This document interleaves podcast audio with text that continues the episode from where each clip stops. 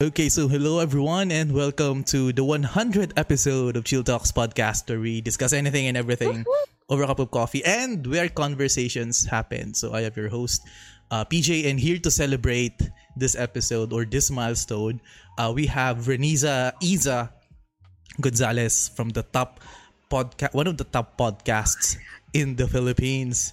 Uh, Oh my gosh. Equipped in game and in life. So, huwag ka na magpahambal. Hi, Isa. Nice, nice to see you again. This, I know it's been so long, but oh my gosh. Yeah. Congratulations on the 100th episode. Dude, I actually. Okay, for the context of your listeners, Mhm. I only found out just now that this is what we were gonna talk about, and I'm just so so happy and proud of you because like I've really seen your growth. I know that you you've done so much in the past year and super solid. I know that there's gonna be a lot more success on your way, and I'm just so happy to be here. Thank you for including me. Parang ako ba yung tamang Hmm. tao para dito? Yeah, of course. Nakaka nakakahiya. Kasi ano tawag nito, um, we've seen each other's journey sa podcasting. Uh, I was one of the first guests na pumasok sa sa sa podcast mo then I saw your growth. And eventually parang mas na-push nga ako mag mag-create ng content na nakita ko. Wow nag-top agad si Iza. Nakaka-proud na naging part ako noon. Tas tas dire-diretso siya. So nakakatuwa siya. So parang ang yun lang naman basic lang flow ng usapan natin. Uh, first of all what changed sa'yo? Um, during the process oo nung before you started podcast before you started equip then how are you now na ginagawa mo pa siya A lot has changed. Um, like, in what aspect? kahit Because I ano might. kahit, kahit ano. ano. on what you think Mm. what you noticed ano yung mga napansin mo nagbago sa'yo on the technical stuff, super in-evaluate, or at least now, in-evaluate ko na yung way of speaking ko right now compared to before. Sis, sobrang bagal ko pala magsalita before.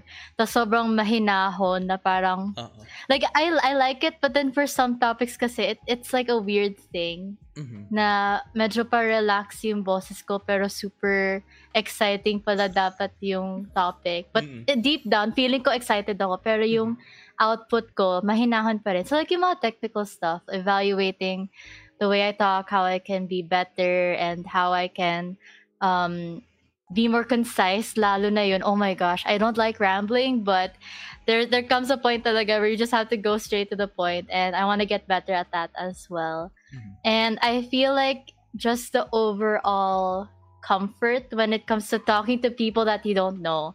Oh my gosh, iba talaga siya. Iba talaga Mhm. yung parang internal and mental preparation na kailangan mong gawin if you're like about to talk to someone new, if you're gonna collaborate and stuff. And I think the biggest thing na um, I had to get used to was ito, yung ganitong setup na may video. Mhm. Kasi at the start, um, actually no, not at the start. I don't think I've ever done a video um conversation on my podcast but then if i were like to collaborate and be part of someone else's podcast like yours Mhm.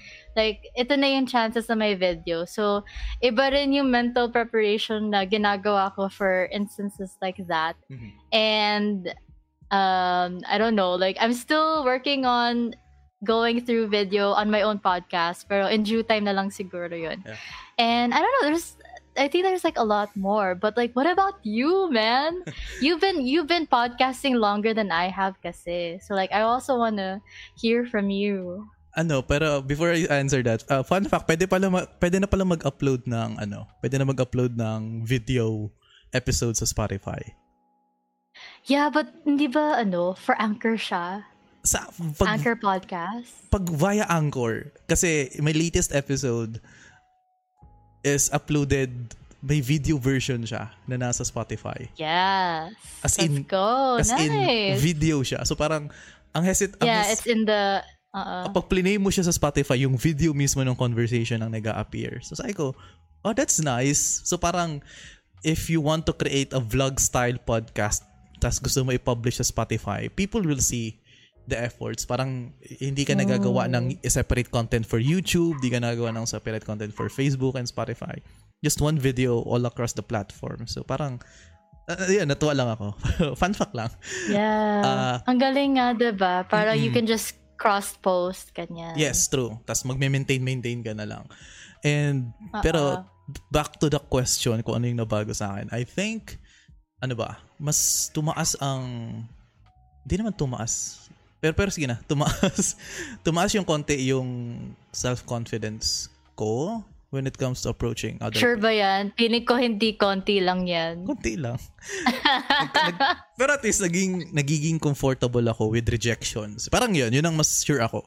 Mas naging comfortable ako with rejections kasi ever since I started this thing, uh, masyado akong mahihain. Yung tipong, how would I let I how would I convince others to join this podcast? Na yung tipo nagsisimula pa lang ako noon. So, how could I convince a friend of mine or as an expert? Tapos nung time na yun, nagsisimula pa lang ako.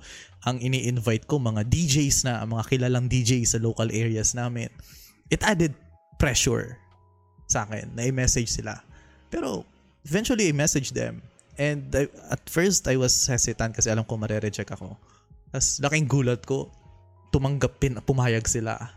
Tapos Yeah. eventually, ayun, na-interview ko sila. Then, we, after that, some of the guests na in-interview ko, we're still chatting. Ba, nagkailangan ko ng advice sa ganito, nag-advise sila sa ganyan. Mga simple conversations. Parang, the conversation did not end after the recording.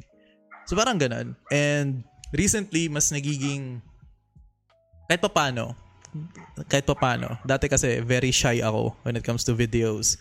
Uh, very shy ako when it comes to pictures, tic- picture taking. Kasi parang I know in my heart, alam mo yon na I'm just an average looking person. And alam mo naman ang labanan sa social media. It's either you are entertaining, it's either pogi ka, maganda ka. Kung hindi ka pogi or maganda, you must be entertaining. You must be witty. Eh, as an introvert, I cannot maintain a, a, a ganong, ang ganong klaseng personality. So it's hard. Sinabi ko sa sarili ko Oh, na, yes. sinabi ko sa sarili ko na, I should just be myself. The way I speak, the way I communicate, I don't force a personality para hindi ko kayang maalala yung, wala kong kailangan alalahanin. I don't have to put up a persona when doing podcast and it, it, it worked out. Yeah, parang I became more comfortable with myself with my limitations in speaking tapos the way I modulate my voice nasanay na ako na na even sa classroom very modulated ako pa nagtuturo sa klase ko na parang Yes. Oh, parang- I love it. Oo, yun, yun yung mga changes. Uh, physically, ganun. Pero emotionally, ano ba? Emotionally, before I answer or before I give a story sa emotional changes ng podcasting sa buhay ko, how about you? What emotional changes ang na-brought up ng paggawa mo ng content over over the year? The year, yeah, the year. Mag one year ka na. Almost one year ka na, di ba? More than one year ka na. Lagpas na sis. Oh, lag- Lagpas na. Ah, lagpas ka na. So, what changed in you emotionally naman? Emotionally. Um, sabi ko kasi, when I first started podcasting, ayoko talagang mapagdaanan yung pod fade. So, for the listeners ano who yun? don't know what pod fading Hindi ko, is, di ko, it's alam, like, di ko rin alam yun. Ayun, di mo alam. Di ko pod alam fade. yun. It's like, it's like when uh, a podcaster eventually gets tired or decides to just stop making episodes after like 10 episodes. Kasi usually 7 to 10 yung breaking point, ika nga, if you Mhm. really can say if someone's serious about podcasting. Mhm. And so, sabi ko, ayoko siyang pagdaanan kasi I really want to take this seriously. And parang yung mindset ko going through this is I really need to parang help myself stay consistent. Mhm. And the biggest thing that really helped me was just to simply talk about the things that I wanted to talk about. And yung tipong Mhm. kung ano yung parang nasa mood ako mag uh, mag mag-share about what I learned from this game kasi kakalaro ko lang niya or Mhm. parang um uh depending on the guests also like ah recent streamer na nagustuhan ko I'll try to invite them get yung mga ganun. Mhm. it's all rooted in understanding na I have to be able to enjoy what I'm doing. Like I really don't want to get to a point wherein ginagawa ko na lang yung podcast kasi for like I don't know. Kasi I have to like prove something. I have to increase my stats. Though it's a good thing naman talaga to see the numbers, right? But I don't want that to be my driving force. So I think on the emotional side, it's more of just staying grounded and understanding why I started podcasting. Why do I enjoy it? Why did I decide to talk about gaming, ganyan, ganyan. Um, and thankfully, okay pa siya. Like, super enjoy pa ako.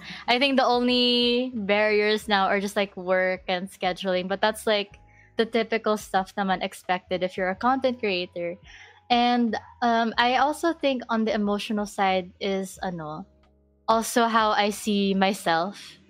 Like yung tip, yung sabi mo kanina na you saw a, an increase in like self-confidence. I think also what comes with that is just believing in the message that you want to share mm-hmm. believing in the stories that you want to share, and also believing in the people that you choose to bring on.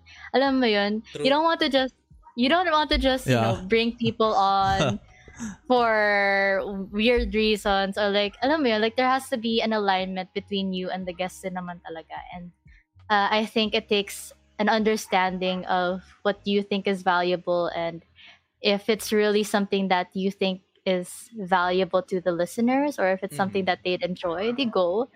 Um, but yeah, there, there's a lot. There's a lot of um, thought that has to go into podcasting. Well, at least in my opinion, because you know, there are other people din naman that thrive on just, uh, they just talk about whatever, like on the spot talaga, super spontaneous, mm-hmm. and it works for them. And then it's good that it works for them. But for me, I'm definitely the type of person that has to think things through and has to make sure that I'm okay, um, that I'm capable of talking, and yeah, a lot of things.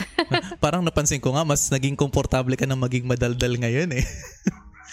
I know. Eh, kasi before, sabi Mm-mm. ko, parang, if, uh, like what, how do I say this? Kasi sa podcast ko, tas may guest ako, I don't want to be talking more than them. Oo.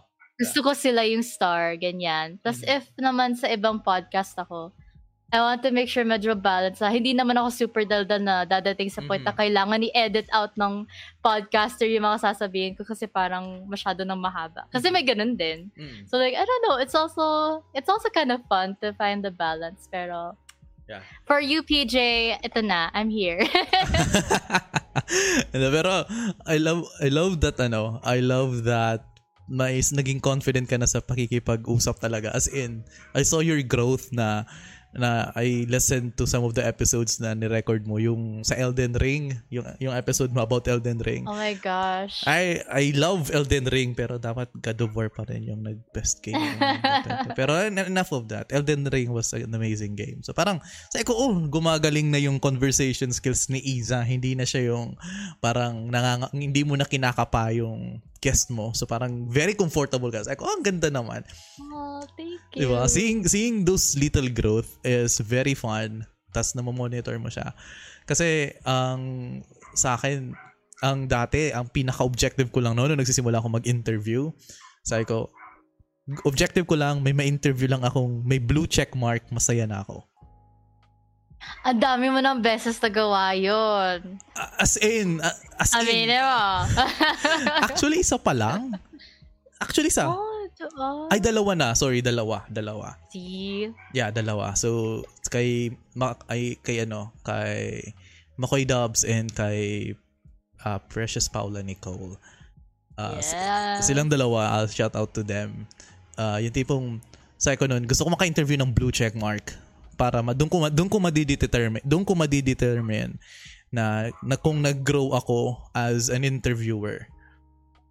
Kasi mm-hmm. ibang iba ang yeah. level ng mga tao na like let's say Makoy Dubs na sanay na sa media, sanay na sa mga ganito, parang ayaw nila ng mga dull interviews lang, mga basic questions. So you have to think outside of the box. Parang ganun. So doon ko na-realize na nung nagustuhan nila yung conversations, ako, oh, parang I improve. There's something in me that change.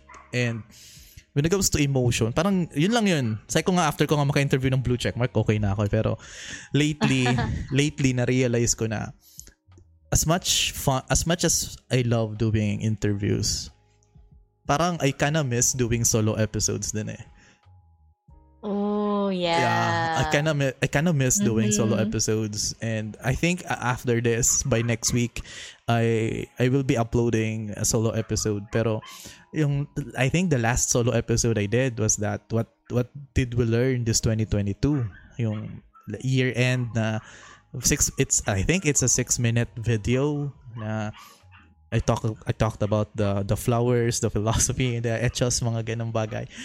Like, it's fun. Parang I'm getting more comfortable. Eh, pero I think the biggest emotional changes na nabuo sa akin ng content creation, that's why it saves, quote unquote, it kind of saved my life because podcasting taught me to be consistent.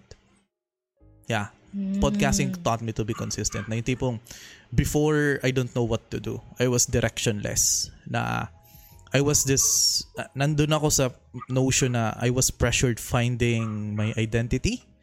Kasi, um, parang, I was in the shadow, parang nun, sa tingin ko sa sarili ko nun, minamalit ko yung sarili ko na I felt na nasa shadow ako ng parents ko na super galing sa larangan nila. As in, my mom is super galing sa position na meron siya. My dad is also the same. People love them. People adore them. But hindi naman yun, wala naman yun kay papa at kay mama because they only want to do uh, their job and they they do a, an excellent work at it. So parang sa sarili ko nung time na yun, uh, I, do I want to live in their shadows lang or can I do something na sa tingin ko Mm. can make my own identity din. And yeah, podcasting came to be na sabi ko, no nga, yun nga sinabi, I agree, yung define mo yung pod fade. I kinda agree kasi nung, syempre before starting a podcast, uh, you research, di ba? Uh, magre-research ka, Google, how to start a podcast, Anchor, ano yung mga kailangan mong gawin. And one of the tips na, na, na, na hanggang ngayon tumatatak sa akin, na ginagawa ko pa rin siya consistently, is that at least upload an episode once a week. Para daw Yeah. para daw hindi ka mamata- hindi mamatay ang podcast mo sa algorithm ng Spotify. Kasi if consistent na every week may ina-upload ka regardless kung anong araw siya, basta weekly siya, parang ginagawa ng Spotify is that pinupush niya, pinupush ng algorithm ng Spotify yung podcast mo para maka-reach ng mas maraming audiences. Lalo na pag na-identify na nung algorithm, algorithm ng Spotify na kung ano yung mga podcast na related doon sa content mo. So parang, nung na-realize ko yun, sabi ko, oh sige, I think one episode per week is manageable naman. And it kind of it kind of does. Na very manageable talaga siya. Na, nagawa ko siya weekly na never never ko inakala na magagawa ko siya weekly. I thought I would give up around 15 episodes na tipong tina- natakot na ako na saan ako kukuha ng guest, tatanggapin pa nila ako. I had those dilemmas but eventually no uh, and until such time na na-recognize ako ni Sir Alvin, one of the talent managers here sa lugar namin. Kaya dahil sa kanya nagkar- nandun ako sa photoshoot na yon if if it wasn't Yes. if it wasn't if it wasn't for him so wala ako doon sa wala akong I will never set myself up sa ganon parang he helped me break more sa comfort zone ko. Pero I think yeah it helped me become more consistent not just a creator ha but as as a teacher as well. As an instructor as well. Kasi even though I love podcasting I love this at the end of the day my passion is still teaching Mhm. my passion is still to teach, to give expertise to, alam mo yun, ang pinakagusto ko kasi sa klase is that, yung makita, makita mo yung expression ng estudyante na, ay, ganun pala yun, sir. Ganun pala yun. Ay, nangyayari to sa akin. Ay, ganun pala. Having, see, seeing those kinds of reaction, it's very fulfilling for me. And hindi siya matatapatan ng likes, ng follows, ng listens sa sa podcast ko. As in, never siya. And parang I'm very thankful na hindi lumaki ang ulo ko. As in, as in kasi dami na nag dami sa akin nag-message nung time na yun. Kaya nalala, for sure, hindi ko alam kung nakwento ko na sa'yo, pero I think nakwento ko na sa'yo. Uh, pero for the sake of the new listeners din, uh, first year high school kasi, first year high school, nasalang ako sa isang pageant, yung Mr. and Miss Intrams. Mr. and Miss Intramurals. Sumali ako sa pageant na yun um, ha- being a part of those pageants, syempre, buo, nasa iyo ang attention ng mga tao. As in, nasa iyo yung attention. And that time, lumaki yung ulo ko to the point na na-push ko yung mga friends ko. Kasi si, mga simpleng compliments lang. Si PJ ang galing, ang pogi ni PJ, ganyan, ganyan. Lumaki na yung ulo ko nung time na yun. Yabang ko na nun. To the point na na-push, na-push off ko yung friends ko nun. And eventually, nag, na, nagalit sila sa akin. Well, which is valid, kahit naman ata ako. And we made up uh, eventually then nagkaayos kami then na-realize ko yung pagkakamali ko. Then parang I made a vow na if ever an opportunity like that comes to me again, I I won't I won't let it go th- grow ano, go through my head. Never never ko siyang gaga, never ko na siyang iano. And yung kahihiyan na yon kasi lala ko pa talaga nung high school. First year pa ako, nung bata pa ako. Nun, eh. Tinanong ba naman ako nung, nung parang local publication ng school. Sabi niya, ang tanong sa akin nun, what is that, what is my edge daw? sa mga ibang candidates. Sabi ko, I am the most handsome here. I am the best here. Yes. I will, I will win. I will win. Eh. Ay, sabi ko. Pero, ha, wala. Hindi nga ako pasok sa top 15 eh. yung tipong all that, ano, all that, all that bragging. Tapos, parang ganun. It, it was, it was a humbling experience, so to speak. And parang ha, having that as my reminder na, na, na ano dami nagsabi sa akin, wow, na-interview mo sa ganito, wow, sikat ka na, wow, influencer ka na. Parang, eh, it doesn't affect me. As in, it doesn't affect me talaga. Na to the point na I'm just doing this because I I want to. Yung tipong people ask people are asking me messaging me na how do I start podcasting? How do I start ganito? Just just do it. That's that's what that's what I did. I just do it. Yung tipong Pina, trinay mo bang pakinggan yung first episode mo ulit? Ano? Trinay mong balikan? Trinay mong, trinay mong pakinggan yung first episode na ginawa mo ever? Have I did tried? it. Uh, I think I did it for the podcast anniversary. Yeah. Yeah, diba? How, how did how did it feel? It's so weird. Kasi mm. I have never re-listened to any of my episodes uh-huh. until that point. Mm-hmm. And then after the anniversary, never ko na ulit ginawa for any of my other episodes. Because it's weird. Like, Uh-oh. I feel like um I I might be too self-conscious if masanay akong papakinggan ng papakinggan yung mga sinabi ko in the past. True. I feel like if nasabi ko na siya before, yun na yun, wala na akong gagawin. yun na yun. but then, I think in the context of wanting to, yun nga, evaluate the technical stuff, way of speaking, I think it is helpful.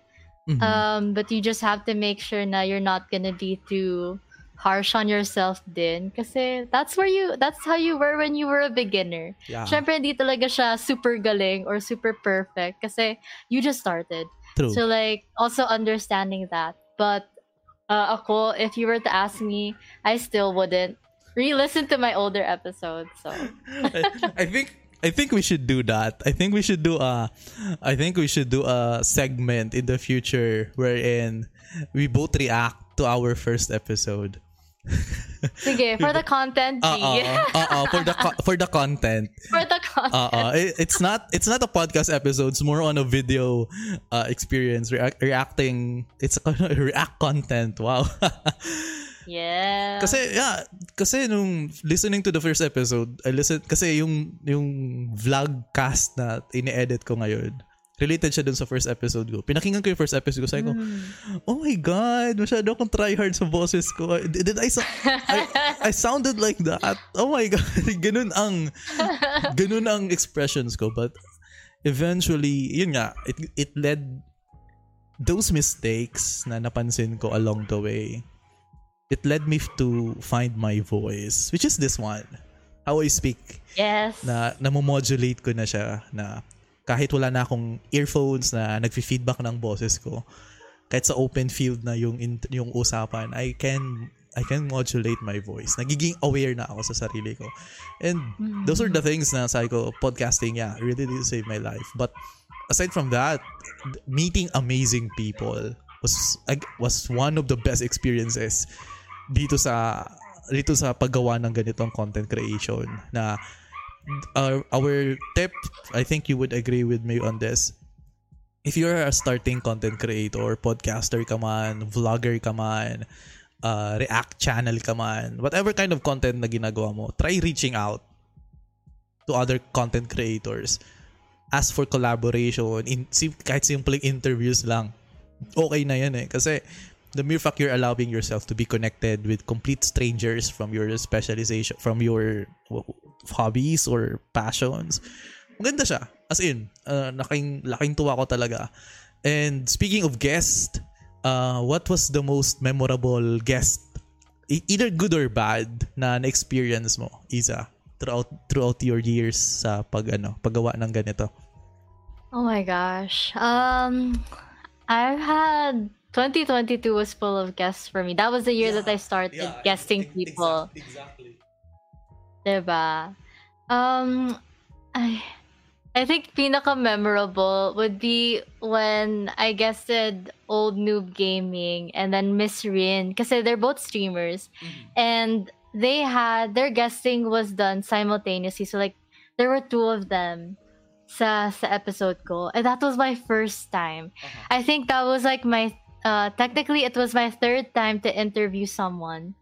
But it was my first time to interview two people at the same time. So alam mo yun, na parang super bago ko pa lang. Di, ko, di pa talaga ako sure kung tama yung mga questions ko and stuff. But then dalawa agad yung kailangan kong kausapin. Tapos parang dalawa agad na tao yung kailangan kong bigyan ng attention. Tapos make sure na nakakapag-share silang pareho. So I think that was very memorable for me. But then also, kasi nagulat ako kasi si tatay old noob. Oh yeah. He's like I, a- I know him, yeah. Yeah, Yung- right. yung- He's like a a really really popular streamer. So di talaga ako, di ko talaga akalain na he would say yes given na he streams every single day. I think he still streams twice a day. Tapos ang dami niyang ang dami niyang ganap sa buhay. So parang the fact na oh my gosh, they're willing, they're both willing to take time and talk to me, someone that they don't know, mm-hmm. someone that just you know just casually asked them if they wanted to guess. Like it, it is it's also really humbling diba Yes. to to be put in that position. Tapos parang it for me it made me appreciate talaga every single time someone would say yes. Because it's them taking time out of their schedule diba? one hour 1.5 hours that's actually a long time. You could do so much with that time in terms of work in terms of binge watching whatever it is that you mm-hmm. want playing a video game right? Yeah. so like it's it's so nice and humbling na people want to spend time and just connect with you. Like you said whatever hobby it might be there's always like someone out there that has a similar interest as you. And i think it's just a matter of finding that like those right people. And when you do it's so fun like Daya din oh my Yeah. gosh you Ano? in, in the context of like being on someone else's podcast, Mm. ikaw yung memorable kasi you were the first person that ano, I guested on sa podcast. Diba I made the, like Ah, a ah. video pa. Ay, oo, a may, may Oh, reel ka pa. Oo. yeah, I oh my gosh, that. kaya I was I was super shocked. I was like, wow, someone wants to talk to me. I'm just like, Mhm. what?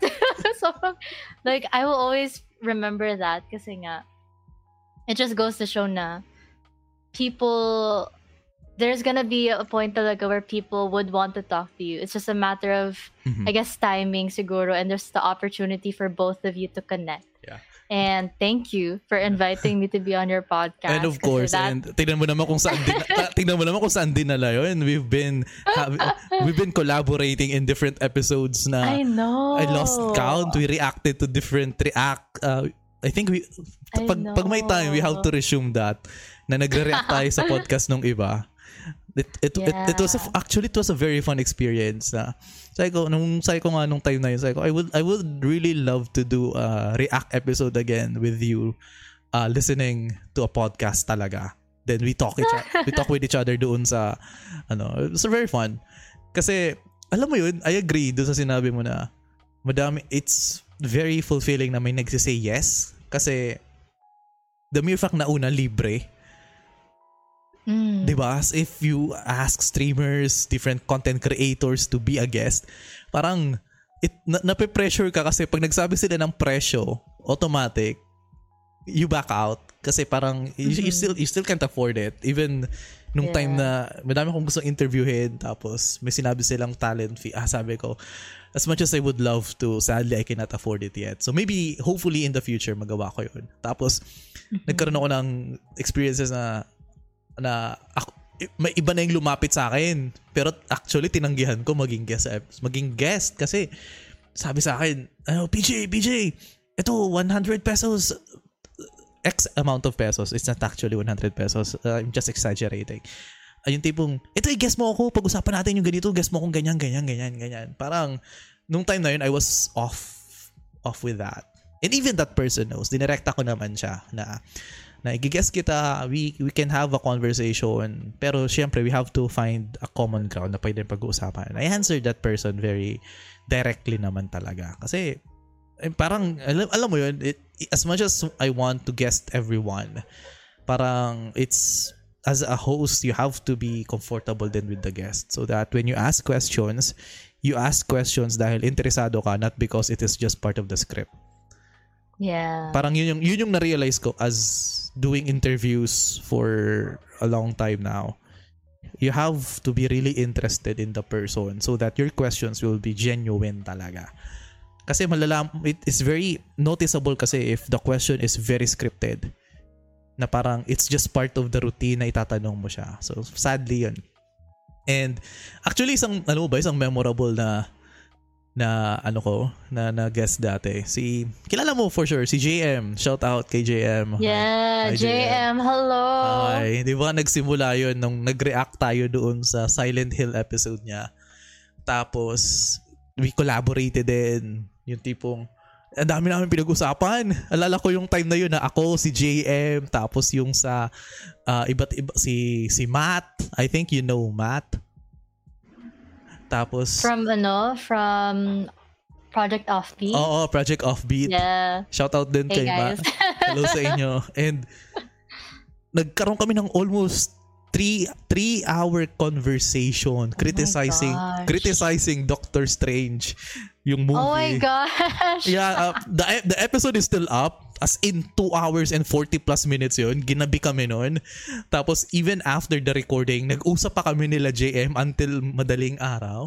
Nag, Oh, nag late night talks kami ng mga yun. So, it oh was, my gosh. it was a very memorable experience. And I think some some of the, some of the things na looking back on is yung nag-interview ako ng politiko.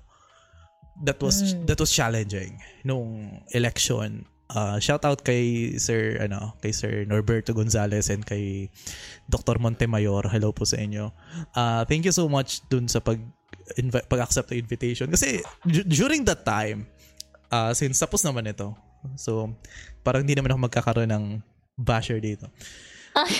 La- let's face let's face it let's face it na na kahit even those two candidates know it but since you're a candidate you believe that you can win. Pero based on the trend ng election there's there is a little to slim possibility na mananalo silang dalawa.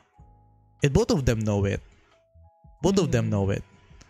That's why it's very very intriguing. It's very fun. It's very ang tawag nito deep thought provoking nung kinausap ko sila. Because you see the passion. You want they wanted to change. They have this advocacy na gusto nilang ipataw din sa Pilipinas that time. But they know that they have limited options but they still push with it. You, have to you have to respect that. Kaya kaya kung ang iba talaga, yung tipong the best compliment na na-receive sa akin, na-receive ko noon, sabihan ba naman ako noon ni, sabihan ako ni Montemayor na, na I ask better question than journalist. Pero sa loob-loob ko noon, uh, some of the questions pinul, pinul out ko lang doon sa tinanong sa kanya ng mga journalist eh. Parang, yun yung, yun yung ginawa ko eh. Kasi, Eh. Oo. Oo, hindi, hindi ako nag-ask sa kanya ng tinanong na ng journalist. So parang ang ginawa ko, nag nag pseudo, pseudo follow-up question lang yung ginawa ko doon sa natanong na sa kanya ng mga journalist. Mm, it was hard, it was hard to research that but mas okay na yun kasi sa mga generic questions. Pero yun, sa mga memorable quest person, si McCoy Dubs, first blue check mark, then si Precious Nicole. Yun. Pero alam mo bang pinaka kinabahan ako noon? I shared it with my friends pero I can I'll share it with you then. Yung sa ISCP. Oh, bakit? I was uh, grabe yung pressure ko noon sa ISCP because uh, that time trending sila. Tapos isa ako sa Super mga ganda ng timing mo nun, no? Super, super super ayun nga. strategic. Ang Ayun nga, strategic yung timing ko. Pero the problem is, the biggest fear I had is that baka, baka malabel ako as cloud chaser. Na parang sinasabayan, sinasabayan ko yung ganong interview because they are trending. Ayoko mabash ng ganun. Pero sa, pero sa isip ko naman, that's why I'm, that's why I want to talk to the creator because nagte-trending sila. Alam nga naman, kausapin ko yung founder ng ISCP kung kailang laos na sila. 'Di ba So it's, yeah, exactly. 'di ba? It's not ano, tas nalala ko pa 'yun na na yung founder ng ISCP. Actually, uh, we, we can disclose the identity kasi na, na, na feature naman siya sa national TV. Still still a kid. Actually, still a teenager. So parang sabi ko sa kanya, how do you handle it? Yung mga ganon. And the mere fact na ang ini-interview ko siya via Google Meet ha. Tapos may mga may mga audiences 'yon, yung estudyante ko kasi. Oh. Kasam- oo, kasi- nag-live ka din. Oh, hindi siya nag ako nag-live stream, parang ganito lang, Google Meet recording lang. Tapos Ta- nandun silang lahat sa loob Oo. ng ano? Tapos sabi ko sa, Oh my sa- gosh. sabi ko sa mga sabi ko sa mga estudyante ko, uh, we will have a very special guest sa klase na ito kasi online class pa noon. Tapos paglabas, pag flash ng muka, hindi nila kilala. Hindi nila kilala. Oo. Tapos nag-start ako ng ng intro tapos pinakilala ko siya na the founder of the International State College of the Philippines, ISCP. Tapos yun, nag ano siya, kausap kami. It was very fun. The conversation was very fun, dynamic, enjoyable. As in, ang, ang ganda kausap, kwela nga eh. And eventually, na, none of those fears na sabi ko na na, na ganito ganito baka ganito no not, nothing happened thank god nothing happened Mhm. and I think one of the reasons ko bakit marami yung nakinig ng podcast ko is dahil sa episode na yun. dahil do, dahil doon sa ISCP. I, I, I don't blame them. It's parang yun nga like you said, strategic na rin. I know people are people are going to listen. Ano tawag na to? People are going to listen to a podcast sometimes because of the guest. And yun ang gusto yun din ang yun ang din ang gusto ko na I don't want them to watch, to listen because of me. Sino ba naman ako? 'Di ba? Sino ba naman Same thoughts. 'di ba? Sino ba Same naman ako? thoughts. Kaya that's why I love inviting guests. Na sige. Tapos any any people that will stay because na nagustuhan nila ako, that, I will I highly appreciated that. Parang doon ako kumukuha na ng audiences ko based on the interviews. Pero if that's if Yes. that's not the case, then that's okay. Parang okay, so be it. Parang ganun. Ah, hindi ako like I said, I don't chase for clout. Ganun, hindi ko siya habol. Pero another one that I want to ask, Isa, is that ano yung mga nabasag na comfort zone mo during du- doing this before we proceed with uh, the last topics natin? Nabasag ng comfort zone. Oo. Ano yung mga nung bina, dahil sa content creation creation na ito ay you broke old habits na very comfortable ka na. Uh, let's see.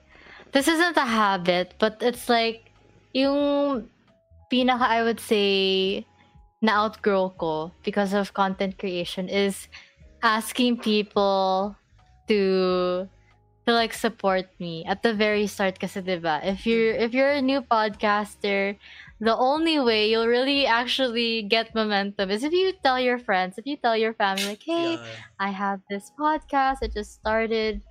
If you want to check it out, here's the link. Blah blah blah blah. I was so shy Mhm. to tell to start telling people that I had a podcast. I think I only started telling people um one week before my launch, but then the whole three months of preparation, it was just my boyfriend that knew. Like I Mhm. never told anyone else because I didn't want them to like I don't know. Because like nowadays, if you say na, oh, you want to create content, medyo minsan may, yung ibang tao, they're gonna think of it negatively. Na yun nga, parang, ah, mag, magpapakute lang, or parang cloud chaser nga. There's like a lot of things that people can say. Eh, Mhm. at the time, I didn't want that to affect me in terms of preparation because I really wanted to start. And so I think that was really the biggest, ano na, when I broke that part na, there you have to put yourself out there and people no, no matter how uh, amazing your message is or how relatable your story is people aren't gonna know if you tell them that it's out there.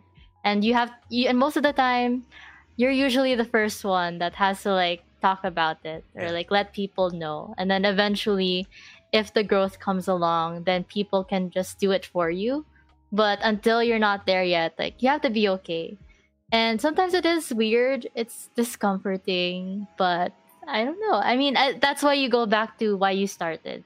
And so i think that cycle is really something that uh, i'm good na. Like i'm okay na if i have to like message someone that's totally fine with me. But then in terms of like everything that i have to do on a regular basis i think um alam mo yung tipong you're how do i how do i word this properly? It's like when you have to reach out to guests again kasi ako i do it by batches eh Mhm. I don't reach out like every week, every month. Like I really batch them kasi medyo di ko kaya yung di ko kaya maka-keep up if I try to do it every week. Alam ko Uh-huh. di ko kakayanin. Uh-huh. So I think that was one of the things that I have I had to get used to na medyo it was also uncomfortable at the start. Kasi similar kay PJ dun sa story niya kanina about like having to reject someone. Uh, so far, like yung early batches of interviews ko, I didn't reject anyone. But then now, I'm definitely being more intentional with people that Mhm. uh, I do choose to guest or like I, I allow them to be on the show because there's there's a, there's something that you you can feel it eh, or when Yeah. something's off and sometimes you just really have to listen to your intuition and be honest that no I don't think this person is the best person Mhm. to talk to right now. Maybe in the future, but right now, pass. Yeah. So I think uh, I think that was one of the most recent things that I had to um, break through, if if that makes sense. Mhm. Um, and also just the overall consistency. Then, like you said earlier.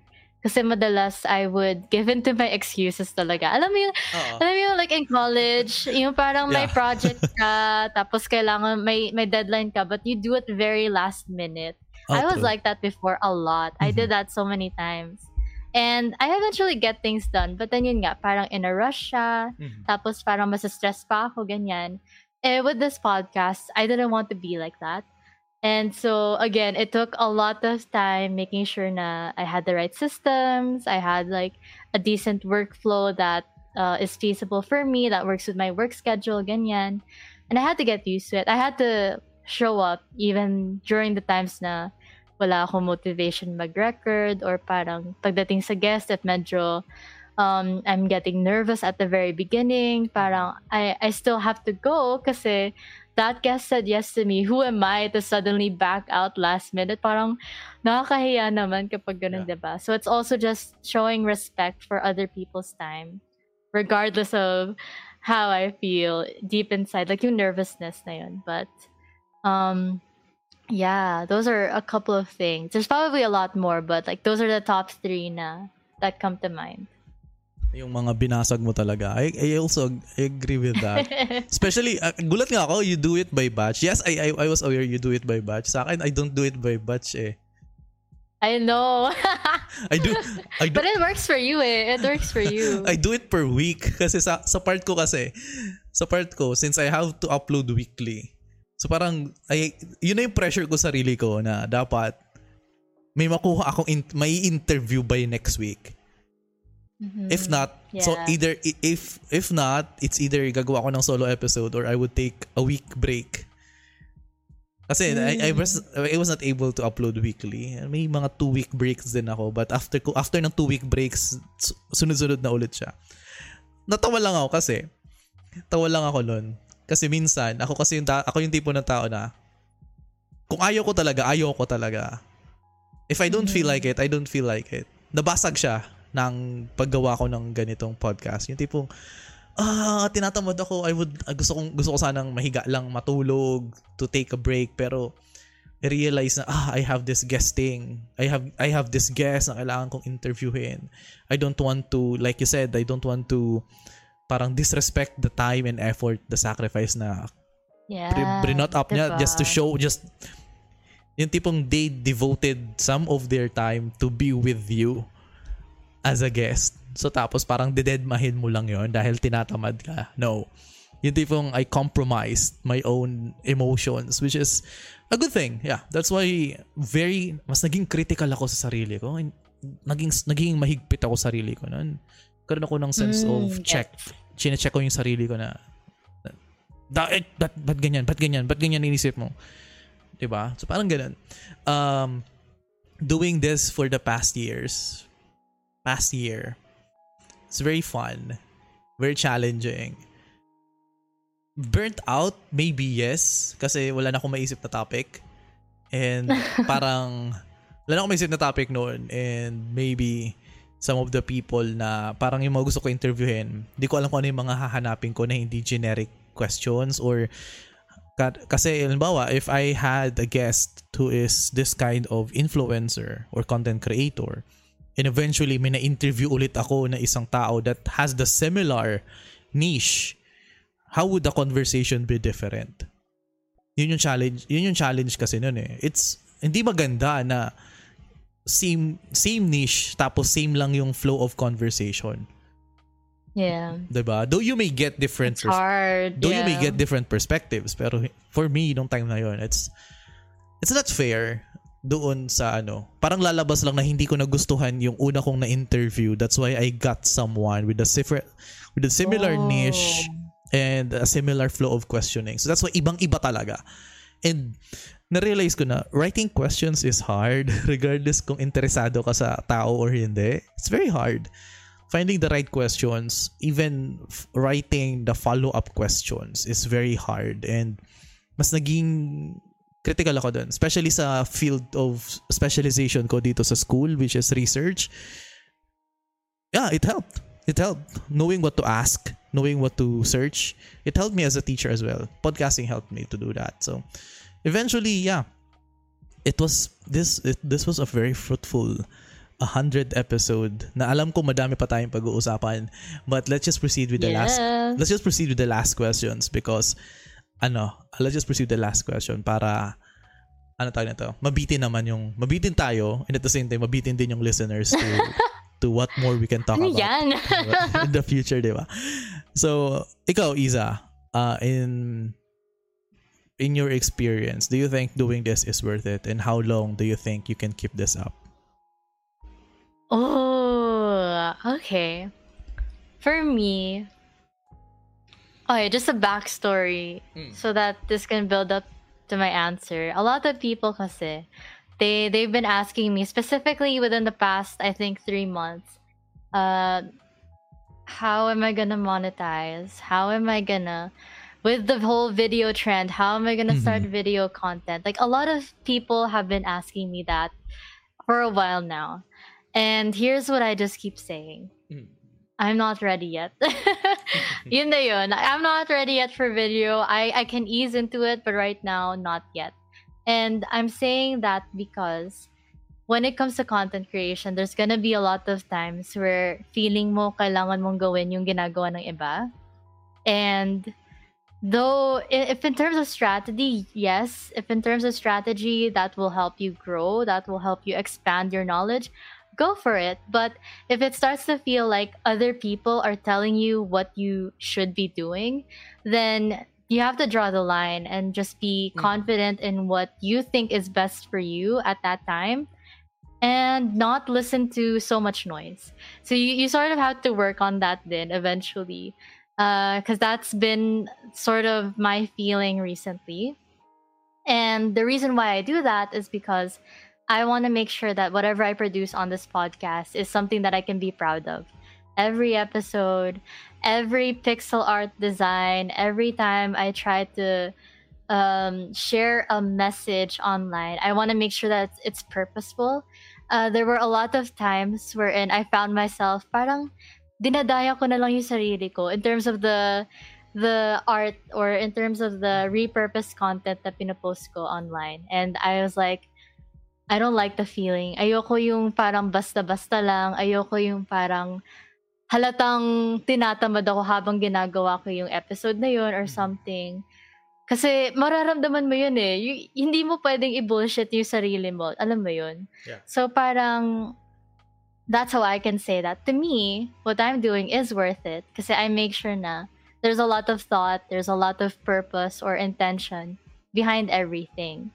That that doesn't mean to say na it has to be so serious or parang di mo siya pwedeng ma-enjoy. Syempre, Mhm. you have to enjoy it then. Kasi why would you use all this Yeah. time? Guys, the, the hours that we spend from from thinking of a podcast topic or thinking of a guest to reach out to all the way to editing and publishing that's a lot of hours it feels like a full-time job if you if you count the hours it technically is a full-time job but at least that's for me. Yeah. i spend a lot of time. So alam mo yun, like if you're gonna do this if you're gonna allot these hours at least make it fun for yourself. Otherwise you would just be miserable and Oh, you don't want to do it. just don't do that please. Don't do that okay?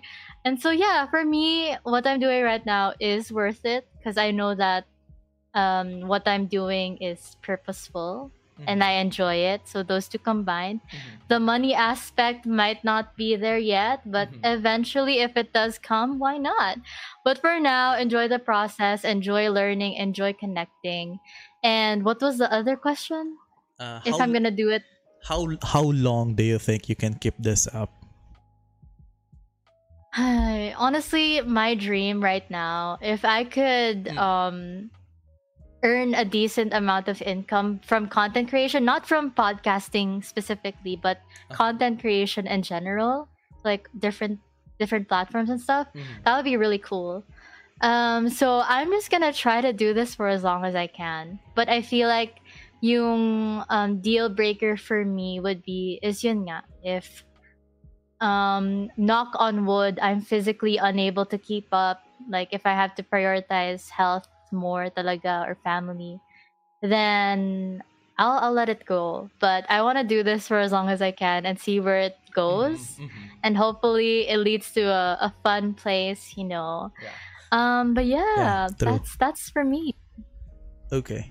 Ah, sa mga nakikinig. Hindi ko alam kung may nakikinig pa. Pero Uy, grabe naman. Meron Ah, yan, right? actually ano, parang I never I never check stats so I don't know kung gaano kataas ang retention retention. So, Oh, dude, wait. Ah. Since you mentioned retention, ah, I I started looking at my charts, mm, and it's it's a weird fee. I started this January lang, this Mm. month lang, mm. Kamusta? and it's actually kind of fun. It was stressful at first kasi parang shocks. Ano nangyari sa point na to? Bakit sila nawala? Ganyan, Oo, But it, again, it expands your knowledge of like what people like and also just understanding yung mind ng listeners mo. I highly recommend it if you're ready na to to be more analytical. But since you're on the Yeah. research side, I think you wouldn't have a problem. Yeah, I wouldn't have a problem with that. Sa, sadyang, sadyang ang, ang mindset ko kasi, if I look at the retention, which I had, I had look at, at some of the retentions na alam, I know what topic clicks, I know what topic Mhm. works, ano yung what topic doesn't work, and I know Yeah. how to adjust that. But sadly kasi, if you are doing a podcast where, where you are interviewing a complete stranger, parang ayoko Yeah. naman ayoko naman i-lead lang yung tao na yon sa conversations na I think can produce the most retention and magiging repetitive siya. Let's say kung ang ang mataas ang retention ko is more on games, love, sex, mga ganun. Alam nga naman every guest I have on these episodes ay Mhm. those are just the same three topics unless may may specific theme talaga ang iyong ang ang iyong podcast which is good for you because you are centered about gaming and life so parang very centralized na siya na yung tipong you can get Yes. you can get reten- you can get retention easily depending on the the topic of the game the niche of the game so very easy yun na sa akin na free flowing conversations you never know what to expect some might be interesting some might not be interesting So parang that's the fun aspect of that. That's why I don't check retention. Parang on my end, ayoko rin naman na ayoko naman sa sarili ko na i-invalidate ko yung oras nung ah, guest ko. Alam nga naman, ano I have this guest. Tapos ang baba nung retention ng episode niya. I don't have the guts to tell that person na uy, I mean, you don't have to tell them. kahit kahit It's na for you though. kahit na kahit na parang but but as the host as the host, you have to bear that. You have to Mhm. bear that na you you invited a guest. They they gave time to you, they gave their efforts, they gave their expertise to knowledge sa'yo. But the retention was not there. If you look at the stat, it, it the stats of your episode, hindi siya nag-angkop sa gusto mong mangyari. That's that's a burden on you. Na as a host, you could have done better. But at the same time, syempre, malay mo, it's in the guest din. You don't, you do not, I cannot blame the guest if the retention is very low. But during the Mhm, right. conversation, during that recording, we had fun. Nag-enjoy ako Yeah. sa kanya and nag-enjoy siya sa akin and eventually that's all that matters. That's all that matters sa akin. Regardless of this, uh, retention thing, ba- basta as in, dun ako, dun ako natuwa lang. Na, pero if I want to focus on analytics, retention, oh my God, I can do that. Yeah. Kaso, ang, ang, ang problem kasi sa akin, if I focus on retention, hindi na siya ano, hindi na siya one hour episodes. It sh- it will be 20 minute episodes na lang if I will focus on retention. Gets. As in, Mhm. iiksi siya. the attention span of the people Oo. is I- decreasing. iiksi, iiksi talaga siya. And that's okay. Maybe maybe in the near future I will do that. Maybe kasi parang it saves time then on my part. okay. Um before we end. So last part na lang. Podcasting is worth it. Content creation is worth it. On but the caveat is you have to do it for you. You do content creation because you love to do it you are passionate on the topics you want to talk about or you want to vlog about you're interested in the process like you said you are having fun in the process especially when you upload it kasi ang aking ang naging prinsipyo ko as a content creator you create a content you publish it that's it you ignore it Wala nang re-listen, re-listen. wala nang re-listen, re-listen, and you do not care for the likes. You do not care for the amount of comments. Because not everyone can listen or will listen to your episode the moment you released it unless unless you already have that kind of popularity. Unless nasa level ka na nila Kong TV or yung mga biggest vloggers dito sa Philippines. no, you do not expect that the, con- the content creation world sa pinakababa, which is where we are right now, it's very empty. As in, very barren. But you ha- you still have to do it because hindi yung mga, hindi hindi yung audiences mo hindi yung mga hindi it's not mo- it's not the, the number of listeners that will dictate whether you stop or not. It's up to you pa rin. It's not your parents it's not your friends. They can give feedback sure. But at the end of the day you the podcast stopped or the content stopped because you stopped doing that. So Yes. it's worth it until you deemed it worth it. So parang yun ang sa akin. And how long can I keep doing this up. Actually yeah as long as it takes then as like you said kasi right now I'm doing video forms video form of content and parang I'm starting to get back into vlogging. Pero uh, alam mo yun yung vlog style ko kasi is more on like PewDiePie's style. Oh, nice. Di ba? If, if you watch the vlog of PewDiePie, parang yun ang gusto kong style ng vlogs. Very simple, direct, hindi kasi... Very raw, yeah. No, walang, walang, what is up everybody? Welcome to the... Oh my Nat- God. you hit the like button. No. no. Sinapak yung camera. Oh, eh. usually ganun baga. Ganun ba? They, you smack das, mas may, may sound effect. Wapow! Tapos nanginginig yung camera. Welcome to ano, another vlog. Yeah, ito, magpa-prank ako. I will do pranks. No, it's not it's not my it's not my thing.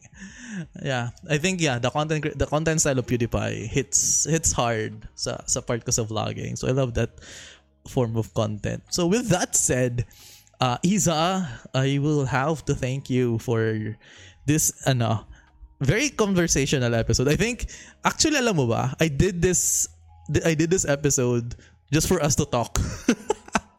it's it's not really Dude, that's why I keep questioning. Ako ba yung tamang Oo, ano? yung tipong, I- I did this- I- I did- special ng 100th episode. Oo, eh. yung tipong, yes, Ako? if you are the listener, if you are the listener, fine, listen. Maganda yung mga napag-usapan namin ni Isa. But eventually, I just want to celebrate it with one of the podcasters na, na maganda rin yung naging impact sa akin. And naging impact, nagkaroon din ako ng impact sa kanya sa this kind of profession. Oh, So, yeah. that's it's so ver- nice. it's very fun. It's um, it's always fun. So we ho- hopefully we can create more uh, contents in the future, Isa.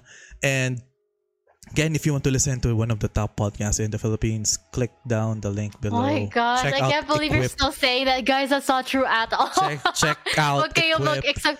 Baka kasi in ma-disappoint sila in pagdating sa podcast No, ko. it's not disappointing. It's very fun actually. So Baka yeah. masyadong mataas yung expectation nila. no, no, no, no, no, no, no. Kung gaano kataas yung expectation nila, mas mataas pa doon yung nararating ng content mo. So, my god. ah, di ba? Wait, no. Wait, no. But going to your podcast, let me just say, PJ, again, Ah. I'm really, really proud of everything that you've done so far. Thank Super you. kitang-kita yung growth mo. As in, I've only known you for what? 1.5 years, Yeah, I one, would one say. point, 1.5 But- years, yeah. Ang dami na nangyari and I also want to thank you for including me in your journey and also just welcome me to your welcoming me to your show. Honestly, you've impacted a lot more people than me and I'm pretty sure na mas malaki pa yung impact mo this year. So, Yeah, yeah, so- more power Yay, to thank you so Talk. much.